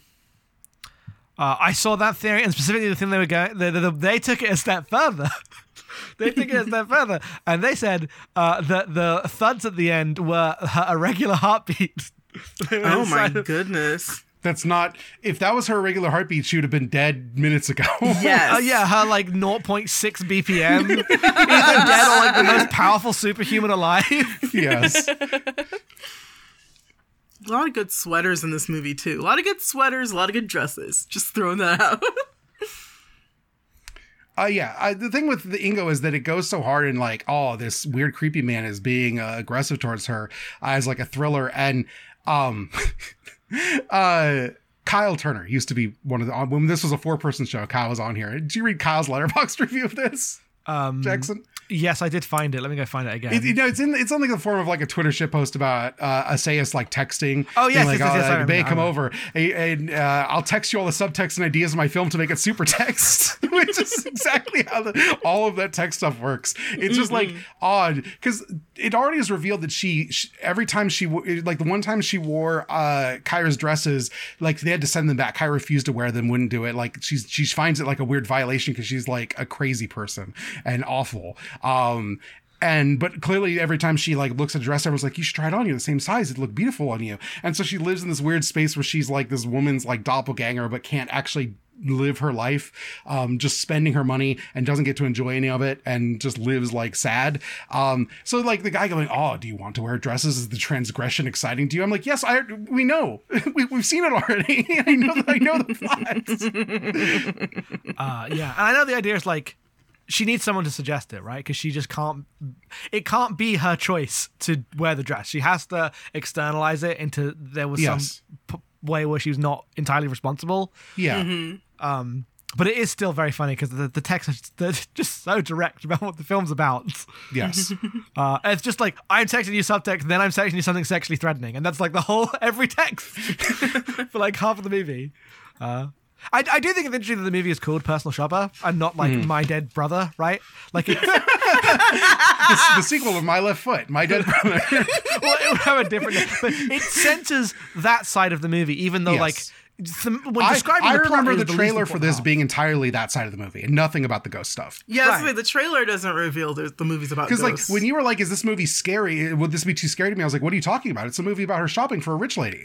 and then it turns out it was about a fucking ghost showing up in an empty house that just vibrates for 20 minutes. Fuck you! I, was I had so no idea. I had no idea. Once the, once the ghost JPEG showed up, the Oh, amount the that I ghost, the ghost part is like so silly. It's like a fucking Ghostbusters ghost. it was it was Because she mu- like barfs ectoplasm and the ectoplasm flies through a window. I was like, "What's happening here?" it reminded me of that infamous eighth episode of season three of Twin Peaks. I mean, I definitely Oh, sure. thought it was very uh, Twin Peaks: The Returning with its effects. Yeah. Uh, just like deliberately, here are some JPEGs, right? Like the movie's doing it on purpose. Yes. It knows it looks like that. yeah. Um, And especially as like, and then I, I see what the director's talking about. I don't necessarily agree, but I get how maybe uh, it's designed in a way of like the the ghost that she sees is meant to be so fake and so obviously the idea of a scary ghost that it just like Yeah. kicks her out of the house. Right? She just wanted a thing to get her out of there. Well, it's weird because like I was like, is the ghost meant to be like? Because it's after she learns about Klint. I was like, this is meant to be Hilma af Klint, like as like an apparition that she's projected or whatever? Um, because once you see her, she's like a lady, but you don't see her face until after she's already heard of uh the Homa. artist, right? Yeah. Yeah. And then you see like th- that that same ghost JPEG following her around at other places. Yes. Yes. Um, and yeah, that, that's not like it does not go to an. The, the, I definitely thought uh, that, that we were going to get the classic thing where two thirds of the way through you learn about the secret ghost history, uh, because that's that's that, that's a common thing in movies. Uh, but no, That's it a just ghost goes, goes movie a different trope. way. Well, Yeah, it's weird because the, the first time she sees the ghost, it's like she's like she's obviously like afraid of her like for her safety, but it's like so like she sees a ghost and it's like so unremarked upon other than she like cowers in the corner. I'm like, is this meant to be like a frightener's turn where she's always seen ghosts? Like when she says she's a medium, she really means it. Like she's just seen like hundreds of ghosts in her life. uh, I guess. Yeah, but like that, it doesn't play like that the rest of the movie. No. It's just that that one moment because the ghost is so kind of like anticlimactic, right? Like it is just a, a lady in a weird JPEG, and she like flips out of the room and barfs ectoplasm that flies out a window. I'm like, what? what? What's happening? This ghost is silly. Um, but that's kind of like how the Frighteners is. Michael J. Fox is like, oh, I'm a ghost investigator. I was like, no, you're not. And then it turns out he just hangs out with ghosts all day. That's a good Um, movie. Yeah, this is a good movie. Um, classic Peter Jackson. His, Yeah. his one Hollywood turn before he made Lord of the Rings. Um, and uh, yeah, that, the ambiguities of that stuff is weird. I like that it never resolves. I just enjoy a movie that's kind of like a couple conflicting moods, and you just watch it for an hour and a half, and then that's it. Movie's over. Yeah. Yeah, I just liked one of those moods much more than the other one. yes. Fair. Yeah, yeah. I mean, there's like three or four of them. I like the personal shopper stuff. I liked the grief stuff. I think the ghost stuff is corny, and the the erotic thriller is t- genuinely bad. Why is that there? Yeah, why is it there? Uh, Yeah. but whereas I was definitely, I, I thought the ghost stuff was really uh, interesting and like not at all corny. I was like, well, she has proof of an afterlife, but she's still not yeah, I letting mean, it- go the- because the- it because it like kind of dissolves into the other thing. It like never goes anywhere. Like I would have liked if if the movie went hard into that stuff, I'd be more probably a little more into it. But Hmm. uh, it gets kind of superseded by the grief stuff. That I think is a little more like the grief and identity stuff, which I think is a little more interesting. Mm-hmm. Um, here's the question. I don't think Jackson can answer this because uh, I've never seen it from Jackson. Maybe someone knows. Why does everyone uh, text with a space before their question marks? No one does. Half the Letterboxd reviews are about how insane this is. Uh, Okay. good because that throws me nuts. Uh, like literally, everyone's like, "Why is she fucking putting a space before her?" She doesn't do it all the time. She, She does it some she, of the the only time she doesn't do it is when she asks uh, if she goes Lewis question mark. But every other time there's a space, the other guy does it back to her. I'm like, what is what is this a French thing? What the fuck is yeah, happening? I really thought it was a European thing for a second. No. It's just weird. I'm glad everyone also goes, what the fuck is happening here? you just don't do that. You don't do that in English. You just don't do that. It was really weird to see an iPhone with corded head like corded headphones coming out of it. I was like, what's what? There are ways in which this movie feels like still true because of the like the, Yes. the way phones. But then there's like just specific technology things like the fucking Skype jump scare. Uh, that are like, oh, 2016 was so many years ago. Also, uh, getting the fucking Eurostar to St. Pancras. I know that still exists, but uh, man, that's a real pre-Brexit thing. Oh, you just go from Paris to London like you can do. Yeah, yeah. That makes me sad. Um, but her just like her learning about a thing and then looking it up on the on YouTube, that's real. That's me every day. Yep, same. That's life. I think I watched that Home of, of Klint. No, it's not real, but I, Ignoring your boyfriend to watch your YouTube videos of your fixation is the truest expression of what it is like to be uh, going through it I've ever seen in my life. Yeah. Yeah, that stuff is uh, very good. Uh, Kristen Stewart, um, because I know that everyone likes her. Like I knew this movie came out and everyone's like, "Oh, she's really good in it." Um, but I hadn't. I realized watching this, I was like, "Man, she is really good in this." Uh, I hadn't seen her in anything since Snow White and the Huntsman in 2012. Oh, And really? I, I like I understood that she'd become an actor that has like a lot of respect on when she's in projects, but I hadn't seen anything. And uh, Snow White and the Huntsman, fucking terrible movie. Probably not her fault. That's just a bad movie up and down. Um, but I had no, I'd been like not seen her in anything since then because I didn't see the last like Twilight movies. I saw the first two, and this is before I became a person who would appreciate watching the rest of the Twilight saga. I should probably do that for my own sake. I hate those Um, movies, but I I have I have space in my heart for a certain type of trash that those uh, represent. Um, anyway, uh, she's really good in this. I know she worked with uh, Assayas in that other movie, uh, Clouds of Sils Maria, which I'd like to watch at some point. me too. um, it sounds really interesting. Yeah. Um, and generally, I was like, man, she's uh, she is uh, I mean, she is holding the entire movie on be like looking kind of haunted and sad, and I think she does a really good job. That's like one of those thankless roles. She does that in the movie Underwater, which was a really good movie. I don't know if people saw that one. I don't remember what year it came out. Mhm. Like 2018, maybe? 2020, Underwater is a 2020? 2020 film. Oh, okay. I saw it in the theater, so my timeline was all screwy. Uh, Okay. But yeah, that that was a good one. She's Mhm. good in that. That's a fun one.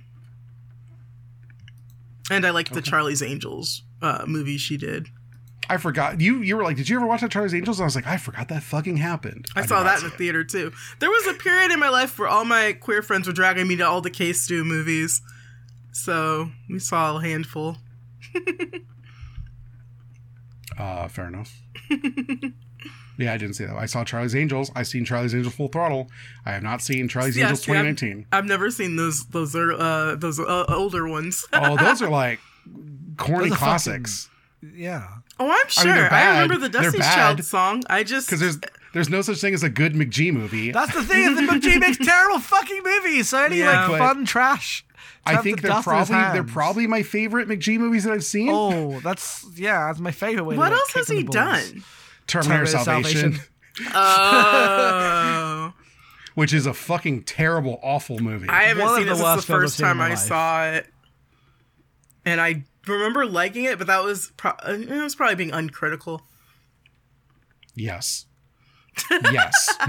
Yeah, Terminator Salvation is so bad. Either you're wrong or you are uncritical. Those yeah, are your options. I'm, I'm pretty sure I was uncritical. Like I was just like, I had fun. It was a little popcorn movie. I haven't uh, rewatched any of the Terminator movies, so I'm not really thinking about the timeline here.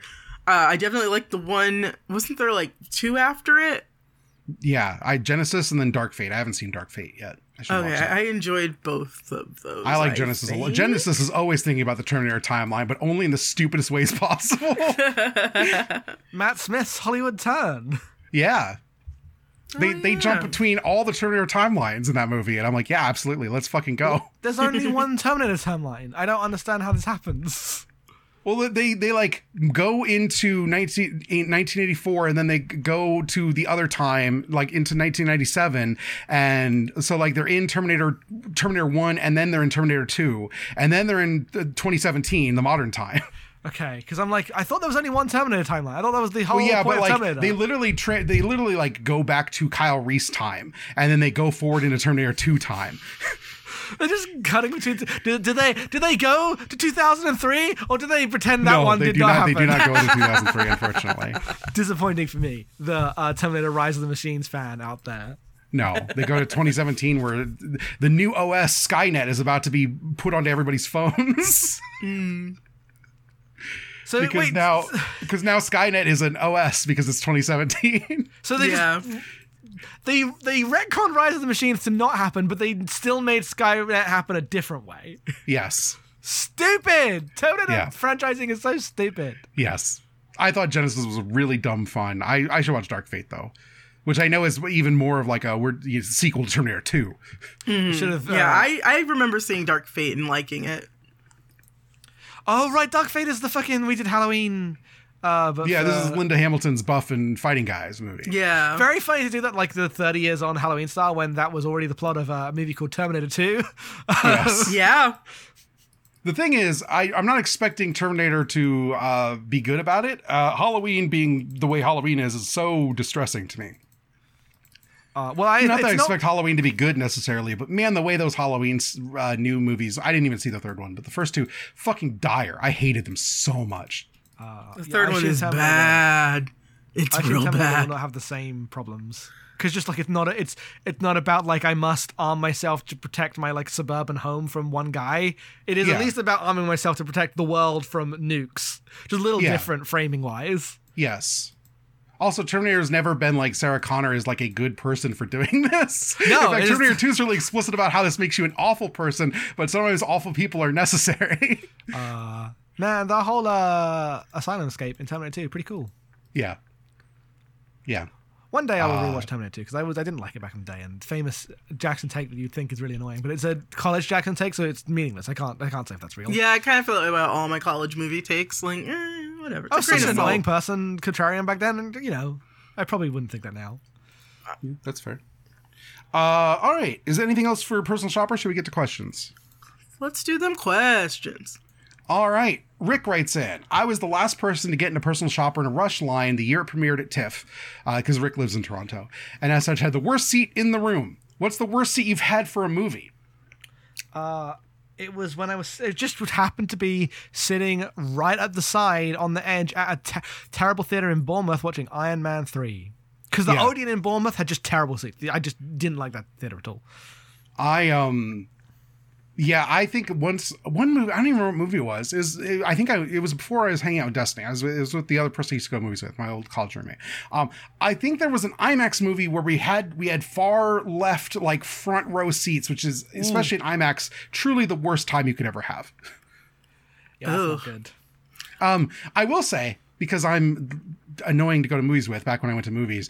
Whenever I would go with friends who were like, "Oh, we sit in the back, like against the like last like last two rows," I was like, "Why even go to the movies? I'm never going to the movies with you again." Thank you. I hate that too. I hate that too, but I also hate, and this is where what my answer is. I don't like anytime I'm like in the front row. I, used sit to be in the middle, in the yeah. direct middle of the cinema, as close to as possible, and they fucking charge extra for those seats now because they know. I like I like to be like I like to be like about one third up, like closer to the front than the middle. yeah, I, if I I have to being in the choose, I would choose further forward. But I'm generally just like middle of the cinema, middle of the screen. Um, Yeah. That's where I like Yeah. Yeah, center, center. Yeah. Otherwise, what are you doing? Yeah, Yeah. yeah. I mean, If th- I can't get, times if I I've can't been- get center seats in the world where I reserve seats, I'm going to a different showing. That's how I am as well. Like I'll like I'll usually be able to. I would say 99% of times I've gone to the cinema, uh, I've got center seats because I'm very rarely going to like sold out shows. Yeah, Usually, if I'm going to shows, it'll be like uh, middle of the day. There's like five other people there, uh, and so I get decent enough seats. Um, occasionally, I've been at like. I did not have that great seats when I went to see fucking Avengers: Infinity War at midnight, which I should not have done. God. because I my sister's boyfriend or husband now, but boyfriend at the time was was going, and I'd, I'd moved up here like suddenly, so I didn't have anything to do. So I was like, "Oh, I'll go with you." And then I should have done that because then I'm like with the Marvel people, and they're all like emotionally ro- devastated, and I'm like, "This is one of the worst movies I've seen in my life. You're all fucking fools and rude." And I can't say that on the drive home. That's rude. Um, if you could add a B plot about a ghost or a haunting to any film, which film is getting a bit spookier? Um, I think the Virgin Suicides could have really used like a ghost uh sister. Just either like before the start of the movie or later in the film after the first suicide happens. Just bring her back. Just spooky. Just it has, already has that picnic at Hanging Rock vibe. Might as well just lean into it. Okay, Jackson. Broadcast news. Ooh, That'd be fun. do you have any idea what the ghost is, or you just think that's a good answer? Uh, I don't know. I just think that uh, you know, the lady in the movie is already basically haunted all the time. Uh, Okay. That it, it just like fits thematically to me. If she's also seeing a ghost, man, just make her go through it even worse. Damn, that's pretty good. Um, hmm. I this one's hard because I'm like I have a lot of like jokey answers, like oh Sister Act. What if you put a ghost in Sister Act? what if it was what if it was uh what's his face from Ghost in Sister Act? What if? Patrick Swayze is here, menacing this nun who's not actually a nun. Um, but I don't know if I have a great good answer. I was like, how do you fit a ghost into Citizen Kane? Um, that's I don't know how you fit a Ghost in Citizen Kane. What if what if the thing that's what if what if the thing that uh, Kane is haunted by is his own future ghost? I mean, it, is- it is Like that you just like made- in a, like an interstellar way. Like oh, it's like me from the future interacting like at the moment of my death interacting with me at all times. Uh, Ghost was like, don't uh, don't instigate world war. And he's It- like, it damn. I won't.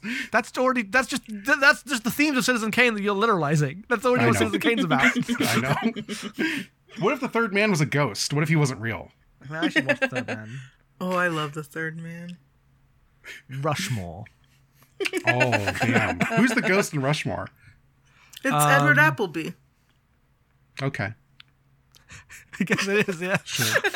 What if what if uh, Lost in Translation? It turns out that um she's a ghost the entire time. Ooh. But the movie is otherwise exactly the same. Yeah, it's exactly the same. It just turns out he's taking out the ghost who lives on like floor twelve or whatever. Uh, yeah. She just hangs around her underwear all day because that's what ghosts do.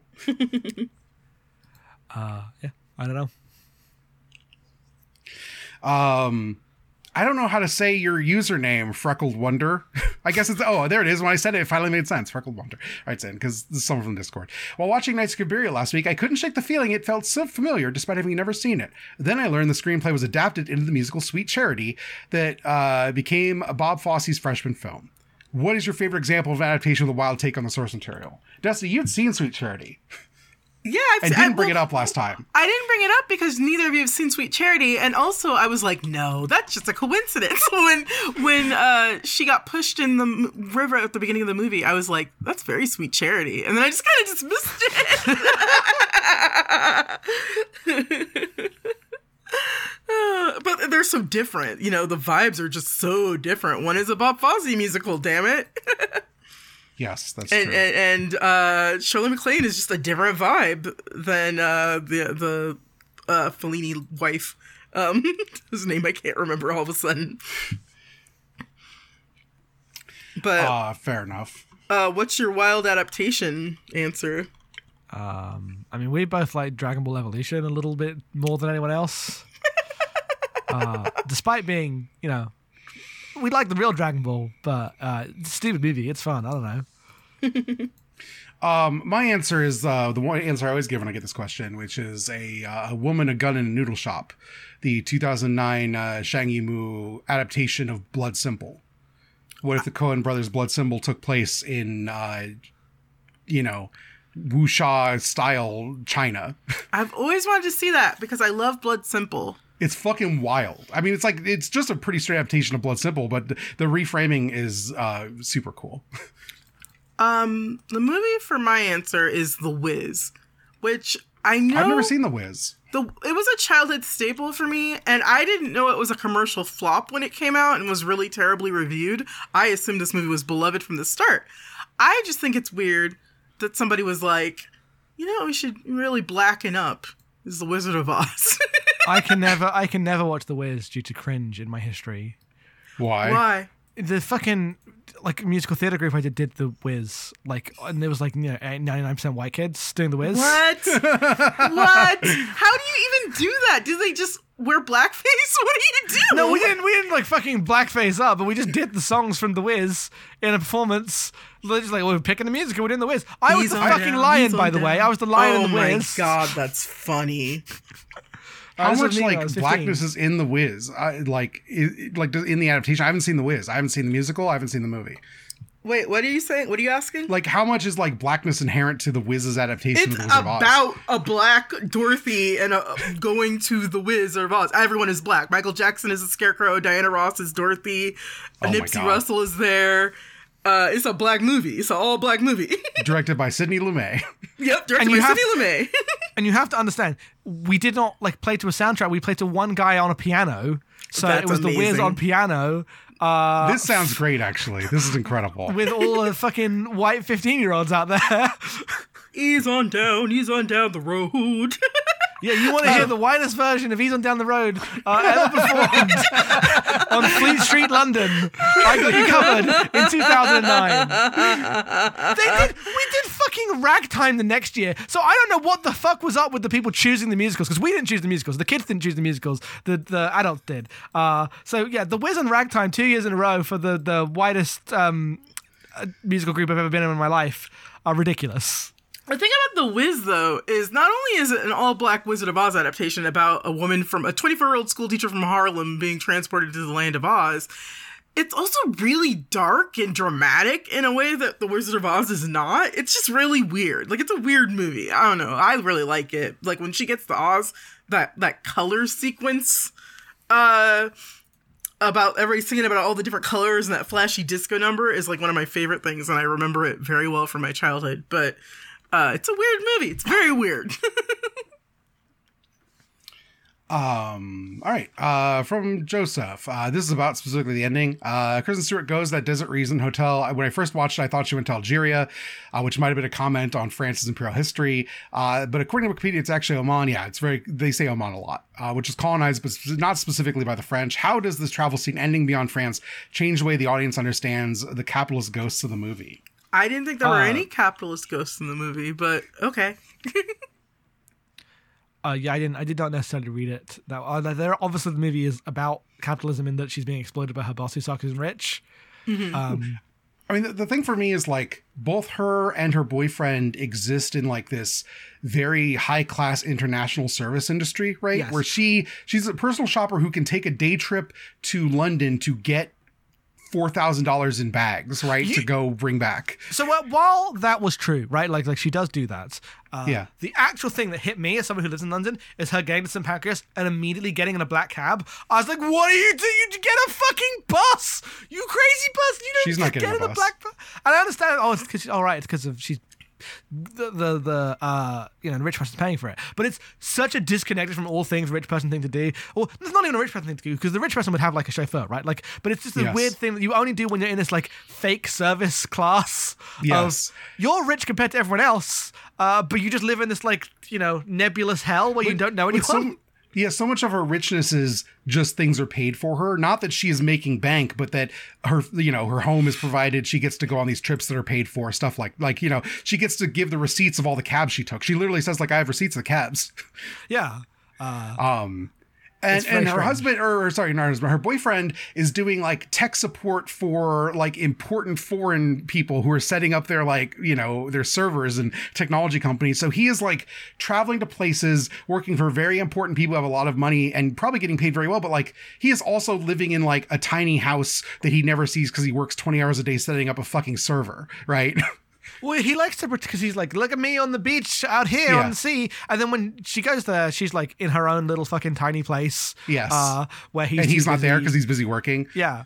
Um, I do think like the central theme of this movie is like this weird nebulous class of, by all like monetary measures, like rich, right? But still Yeah. working class in working class meaning like relations of like employment, Yes. right? Like their entire existence is defined by these employers, and what those employers need is these weird like young rich presenting and like socially mobile people that have no freedom in like their actual choices.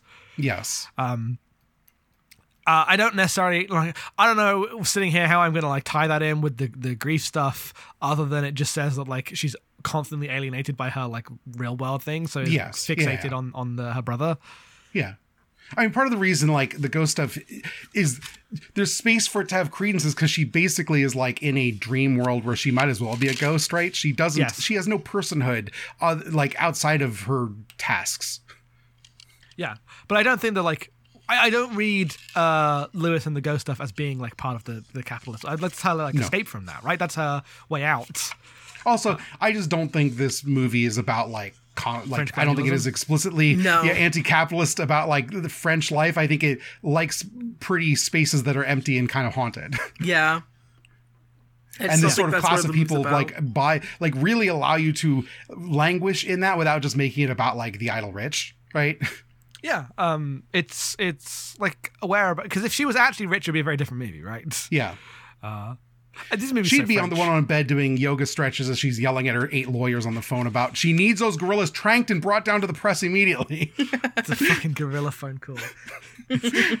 she just needs to say one thing about how you got to take these things back. You can't just like decide arbitrarily when I've already made the arrangements. yeah, she just stole those pants. Those pants aren't released yet. That lady is gonna get fired. Yeah. Yeah. But uh ridiculous. Yeah. This movie's so Um, French. This movie's so fucking French. They're like ten minutes in, when it's like Kristen Stewart, you will be taking your tits out. I was like, ah, the French. Um, Crystal writes in, "What movie would be genuinely improved by watching with motion smoothing on?" Uh, none. I'm. I can't. I, I can't have no even- there answer are for any this. reasons. I, none. I don't think there's a single one. I Uh, mean, so here's the thing: is like I I agree because motion smoothing is like I like some movies that are shot for like smooth. yes, frame this is the thing is like I was gonna say, while I saw all three Hobbit movies in high frame rate and they were bad, That's because the Hobbit they're movies, bad are bad. um, I saw Gemini um, Man. yeah, I, I saw Hugo in high Hugo. frame rate. I saw Gemini Man in high frame rate. Um, I don't think Pina 3D was in high frame rate. That was just a 3D documentary. But I think like if high frame rate had become more credible, I think specifically like documentaries about dance, sports, racing would work incredibly well in high frame rate. You know, um, the thing that like shooting a thing that moves fast in a higher frame rate like it, it dispels the aura of cinema, right? Because like that's the thing everyone reacts to is because your brain processes 24 frames a second cinema and its high frame rate looks unreal. But those things uh, will be better represented on film just as objects to watch when it's faster. But doing it for The Hobbit doesn't make any fucking sense. I mean, that's what like that's why motion smoothing exists. The thing it's actually selling, right? The thing Yeah. that is uh, on the TV for is because when you go into a TV shop, the sports are there on full brightness, like playing football, right? The TVs Yes, play sports. yes. uh, and that's how that's what the settings you use to make sports fucking pop. Yes.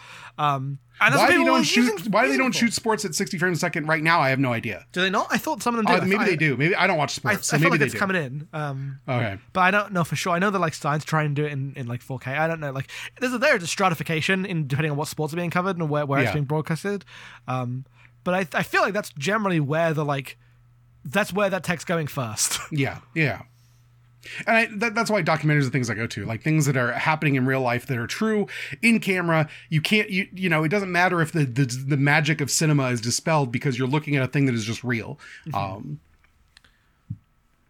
you know, like Cave of Forgotten Dreams, famous uh, 3D Herzog doc, uh, saw it in 3D, great in 3D. Wouldn't make sense to shoot that high frame rate, but Pina 3D, which is about a dance, uh, you know, uh, famous choreographer, uh, would absolutely be benefited by high frame rate because it's just people dancing.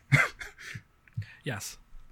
but motion smoothing itself uh you know not you want you want the thing to be representative of like the, the filmmaker's vision I want the thing to be accurate to the source. I'm fine with the source changing, right, and doing Yeah. more interesting things, but I don't like motion smoothing. I think the, the TV should not be deciding for me. Fuck off. yeah um zach writes in after recently watch rewatching the terminal tom hanks i was thinking of all the different kinds of liminal spaces someone might be forced to live in uh what liminal space do you think you would have the best or worst time surviving in if you were trapped there Uh, well, I just want to say I'd be bad in all of them. Um, Me but I- too. but I, I do think an airport would be the best one for it has the widest range of shit you can do uh, and places to stay. Like, does a mall count as liminal space yes. Does it? I it? think the mall is my answer okay. Well, in, I would not not not actually, but in this definition of like airports and hotels Yeah, and yeah, yeah. everything, I would count malls in there. Well, yeah, Um, because like there's like liminal space in its original concrete examples, which is like hallway, like you know, it is a transitional space from one thing to another that have no concrete use other than being the space between spaces. But it, now it means something broader. Like a hotel is not a liminal space. Uh, Hallways in hotels can be liminal spaces, but a hotel is like where you, you go and stay. It has a very concrete purpose. Yes. Yeah. I get but kind in of like the modern like creepy vaporwave videos backroom space hotels and airports and malls absolutely count as liminal in the spirit of this question of living somewhere that you're meant to leave, I, I have to assume in this, this question it means you're not living in the room of a hotel because obviously, Yeah. if I could just live in the room of a hotel, people do. People just live Yeah. in Live in hotels, that's yes. easy. That's that's one of the places you can live. That one, mm-hmm. I assume it means like living in a hotel lobby. Is my is my Yeah, yeah, like is- a is how I waiting room read at the doctor's or something. Yeah. Um, Uh, the worst one is obviously the back rooms. Don't get trapped there. That'd be Don't terrible. That's because it was made up to be bad. yes, but it is it's the obvious answer for that. Uh, like I think I, I think if, if you want a real space that would be bad, um, that counts in the modern sense, I think it would be like a locker room with like you know like a like at a pool or like a gym. oh, that's bad. That'd be so fucking bad. I would hate like a parking garage. Does a parking Well, the- garage count? Ooh, yeah, so parking garage absolutely counts. These suggestions are all like broader than that though. They're all like places that still have like food, right? Well, yeah, you assume there's some way to sort to like eat. Yeah, and sleep and everything. Yeah, Um, sleep might be just on the ground, but assume you have a blanket, I guess. Uh, right, but like the, the the reason the airport works so well is because it is expected that people may, against their will, due to like cancellations, be trapped there for longer than a day. So there are the facilities to survive for longer than a day. However, uh, doing there for longer than like a week is not expected. So they're like it's the fact that it is technically possible and supported because you need it for to support like the normal version of that. Yeah. Uh, that makes it uh, so crazy long term. I That's the thing with the terminal and the, the guy that lived there for 20 years. Yeah. Yeah, the part where the terminal is based on a real man, you're like, fuck, that guy was a weirdo. Terminal does not represent the part how much that guy Oh, was that like guy's a such a weirdo. weird. And the way he would like, get out and go back. Yeah. Uh, yeah, learning about that guy is like sad, but also interesting. Didn't he die fascinating guy. there? He died. Re- he died recently. He died don't think- there, yeah, at the airport. I don't think he Di- died. Did he die there? I thought he I don't think he got died out there. and then Yeah, he got tried to go point. back, but died at the Yeah, he wanted to come back, and I don't think they were like, no, there's no stop it. oh, They were like, please stop bringing this fucking guy back to the the uh, airport. Yeah, but he was really bought into the idea of being the guy who lived at the airport. So Well, he had a movie made about him at that point. So at that point, I'm like, that's my fucking airport. I, I'm with him on his, on his, on his side. Once you get Tom Hanks to play you in the airport, you own that airport at that point. That's It's that's just the rules of the universe. Um, Klaus writes in, besides Nights of Cabiria's Sweet Charity, which film covered on Repertory screenings would you just most like to have seen turned into a 60s Bob Fosse musical? You are not bound by time, obviously. My answer is bound because that would be the sexiest thing in the world. Okay. That's not a bad answer. Thank you. My answer goes all the way back to Trash Book Ratio, but it's Antichrist. That'd be so funny. yes.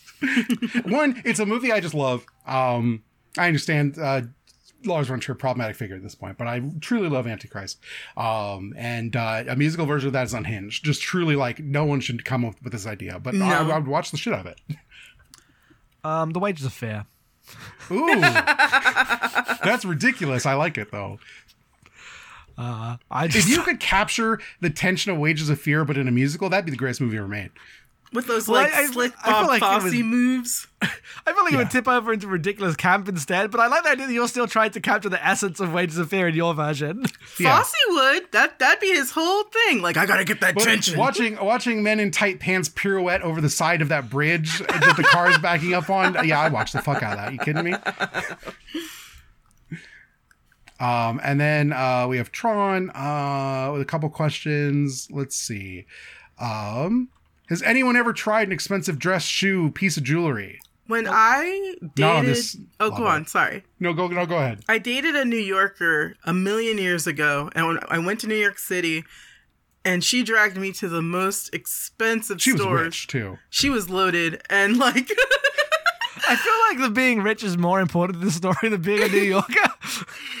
well, like, uh, sh- and like, sh- just took me to these stores and had me try on stuff, and I'm like, I, I I'm not gonna buy any of this. Um, God, do I? I like the most expensive piece of clothing I own. I have like I have, I have a pair of boot like uh like Chelsea boots. They're like almost two hundred dollars. I think that's the most expensive piece of clothing I own. Oh, is that the question? What most expensive clothing? Well, have you ever tried on expensive dress? I'm just saying, like, my limit for what is expensive is like I own one shirt that was like cost me like 130 dollars that I bought because I really like the colors.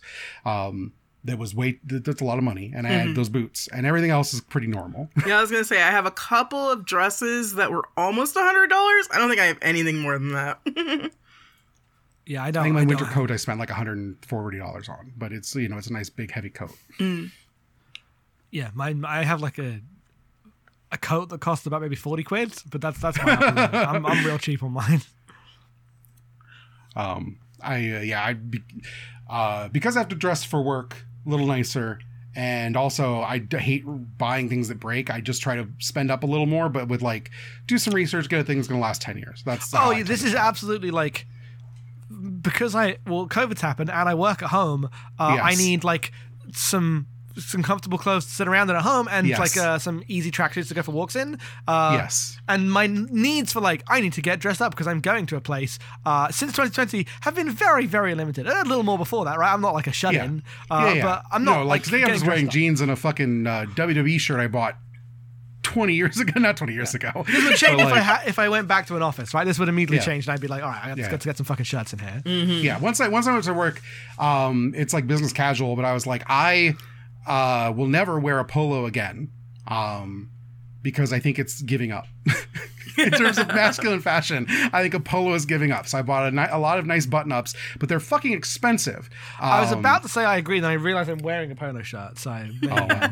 but it gave generally. I I always used to be my my always used to be like a t-shirt and then an open shirt. That was my that was my usual which I, usual doesn't choice. he doesn't fly in business casual unfortunately No, but that was how I lived for many many years. yeah Any more questions? oh have any of you ever known or talked to a murderer i don't think that's i have not I have not. no. I've, I've talked to criminals, not murderers. yeah um, Maybe. what would you do oh go What, ahead what if someone what, like I don't know? I haven't kept Oh yeah, with sure. my It's possible I've talked to a murderer and don't know it. Yeah, right? yeah, yeah. I was gonna say I I've definitely talked to like guys who ended up in prison later, but not for murder. There is a, there is a guy who went to my school who I would believe is a murderer. but we just Um, don't know. I don't know how to afterwards. He probably didn't, but who can say? The things he did while he was at school were already bad enough. Uh, what would you do if a person close to you died, tried to contact you after death, or run away? I would be so into that. Are you kidding? One, I get proof of an afterlife. Two, I get to hang out with my mom again. I'm about it. As long as No, she's not it. scary about it. Like if she's What if she's scary about it? What if she's barfing ectoplasm at you? if she's barfing ectoplasm at me, I probably would still try to talk to her, but I'd be scared out of my mind. Okay. I and this is a ludicrous answer to me because I know you're like, oh, I don't know if ghosts exist, but if they did, I'd be terrified of them and run away. That makes no sense to me. I, am the other way where I'm like, I'm pretty confident there is no afterlife, uh, which makes me very depressed. So if, if I did get contacted by a family member after death, I'd be very happy. That would be generally uh, the my, thing, is, way the I thing live. is that, that most of my ghost feelings are because I grew up watching a lot of horror movies, so I find ghosts terrifying. I would like the minute that the faucets start turning on in the old house, I'm fucking out of there. I'm going. I'm going somewhere else. I'm never coming back. You're this not does wrong. not say what if you were haunted by a fucking Joker ghost. This says whatever person close to you tried to contact you. like if I died and then I'm like, okay, Em, I'm turning on some faucets. I'm leaving. I'm fucking leaving. Even if it's me, I'm not gonna hurt you. I just want to say hi. No, I'm leaving. See, I'm in, I'm into it. I'm I'm gonna put something gross in front of the door that you won't go. It's like Destiny hates germs, so if I put trash in front of the door, she won't come through the doorway. Make the doorknob distract- sticky, and I won't. I Yeah, won't. yeah. I'm gonna lick the doorknob and she won't touch it. I'm going to distract this ghost with uh, The Sims. Yeah. Uh, no, no, no, no. I don't want any of that. Thank you. If you know me and you die, don't contact me, please. If you know me and you die, just like tap my toe in the night or something. Don't That's be. That will no. not- that will not Send wake me you a up. written message of some description. you are you are too heavy of a sleeper for this. This will not wake you up.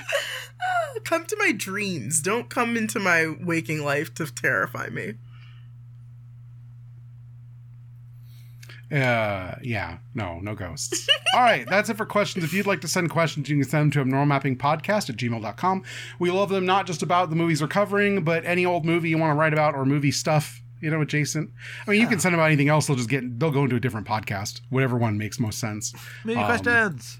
Yeah, if you send mu- if you send music questions, they go nowhere because we don't have a music podcast. So I'll give them I'll give them to I'll give them to you and Molly to do on Emery's score, which we'll never record again.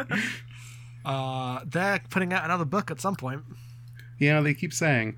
All right, Jackson, what are we watching next time? Next time, we are watching Good Night and Good Luck, the 2005 George Clooney movie. Oh, okay. Oh, all right. Yeah. I just wanted to watch it. I don't know. You've not seen this before? No. Okay. Yeah, Yeah, I saw this when it came I've out. seen it. I, I like it. Yeah. There's been a thing going around, a meme going around of like George Clooney is only directs like the most boring movies in the world. Maybe that's true now, but Good Night, Good Luck is good boring. I agree. Uh, I mean, I, I assume that's been true since like the Monuments Men. Yeah, yeah. I want to say we watched that together. Em, did we watch Good Night and Good Luck together? No, it was 2005. I didn't know you then. No, I feel like we watched it together though later though. I might have shown it to you, but I saw that movie with Adam, and because of course we I watched think it. you showed it to me. I want to Yeah, say I- you showed I- you introduced very me to easy. it. Absolutely, a thing I would have done in 2011 when we were just getting like hanging out was you need to see this movie about fucking uh, Edward Murrow and McCarthyism because that's who I was in 2011. very important that you watch this one. Yeah, I want to say that's when I watched it, but I'm not exactly sure. Anyway, excited to rewatch Yeah, it's good. and reassess. It's a extremely Jackson movie. Also, it's very funny. yeah, I've had it recommended. I wanted to watch it, uh, and I was like, let's, let's pick that. Yeah. Um, I, yeah, I, I know that generally people do not respect George Clooney as a director these days, but No, but that movie's good. I mean, maybe maybe I'll rewatch and go like, "This is fucking terrible," but I doubt it. I think I'll just think it's kind of funny because it's one of those like, you know, it's really important for the press to speak truth to power, and it's Edward Murrow, you know, doing the news. I didn't realize it was doing the news movie. I just had it on a night of like, I want to watch the movie. Uh, so I there we really liked Men Who Stare at Goats. Are we looking at George Clooney's That's not the- filmography? He did not direct. Oh, that. did you not direct not that? direct Okay, he's just in it. Okay. Yeah, He directed Confession of a Dangerous Mind, Good Night and Good Luck, Le- Leatherheads, The Ides of March, The Monuments Men, Suburbicon, The Midnight Sky, The Tender Bar, and The Boys in the Boat, which is a fake movie. The Boys in the Boat. yeah. These, the, the one people were making fun of the boys in the boat. Recently. That's a I'd fake seen- fucking movie. Yeah, Oh, it's based on a true story. Oh, it's even faker then. Oh. so I guess Okay, I haven't it. seen any of his other movies. Hmm. Uh, well, okay. Uh, yeah. Uh, plugs. Destiny. At Fridge Buzz now, and um, in most places, most places, and then my other podcast, Battling Girls. We'll be cooking something up in 2024. You keep an eye out. Yeah. Jackson. I am at Headfuls Off on Twitter and co-host and wherever else you can find me. Uh, you can find the podcast we do at abnormalmapping.com. Uh, you can find me on Twitter at em underscore being. If you'd like to support our work, you can do that at patreon.com slash normal mapping. $5 a month gets you uh, blockbusters every month. Now that we're back, we, we're going to have The Fugitive coming up. Uh, what did we do last month before The Fugitive? G.I. Joe's Rise of Cobra. Oh yeah, that was, that was very good. Uh, but if you go into our backlog, a lot of great movies there. Um, and there's other stuff at other tiers besides, but that's the movie relevant one. Sometimes VoIP Life's about movies, but it, uh, I mean, I actually VoIP Life was about movies like a couple episodes in a row. So there's a lot of movie VoIP Lifes out there. You're good at motivated. Yeah. Um, that's it. Thanks everybody. Uh, if you liked the show, share it, retweet the pod, write in, all those things. Rate and review on iTunes. Anyway, until next time, movies. Now more than ever. Don't expect to like them.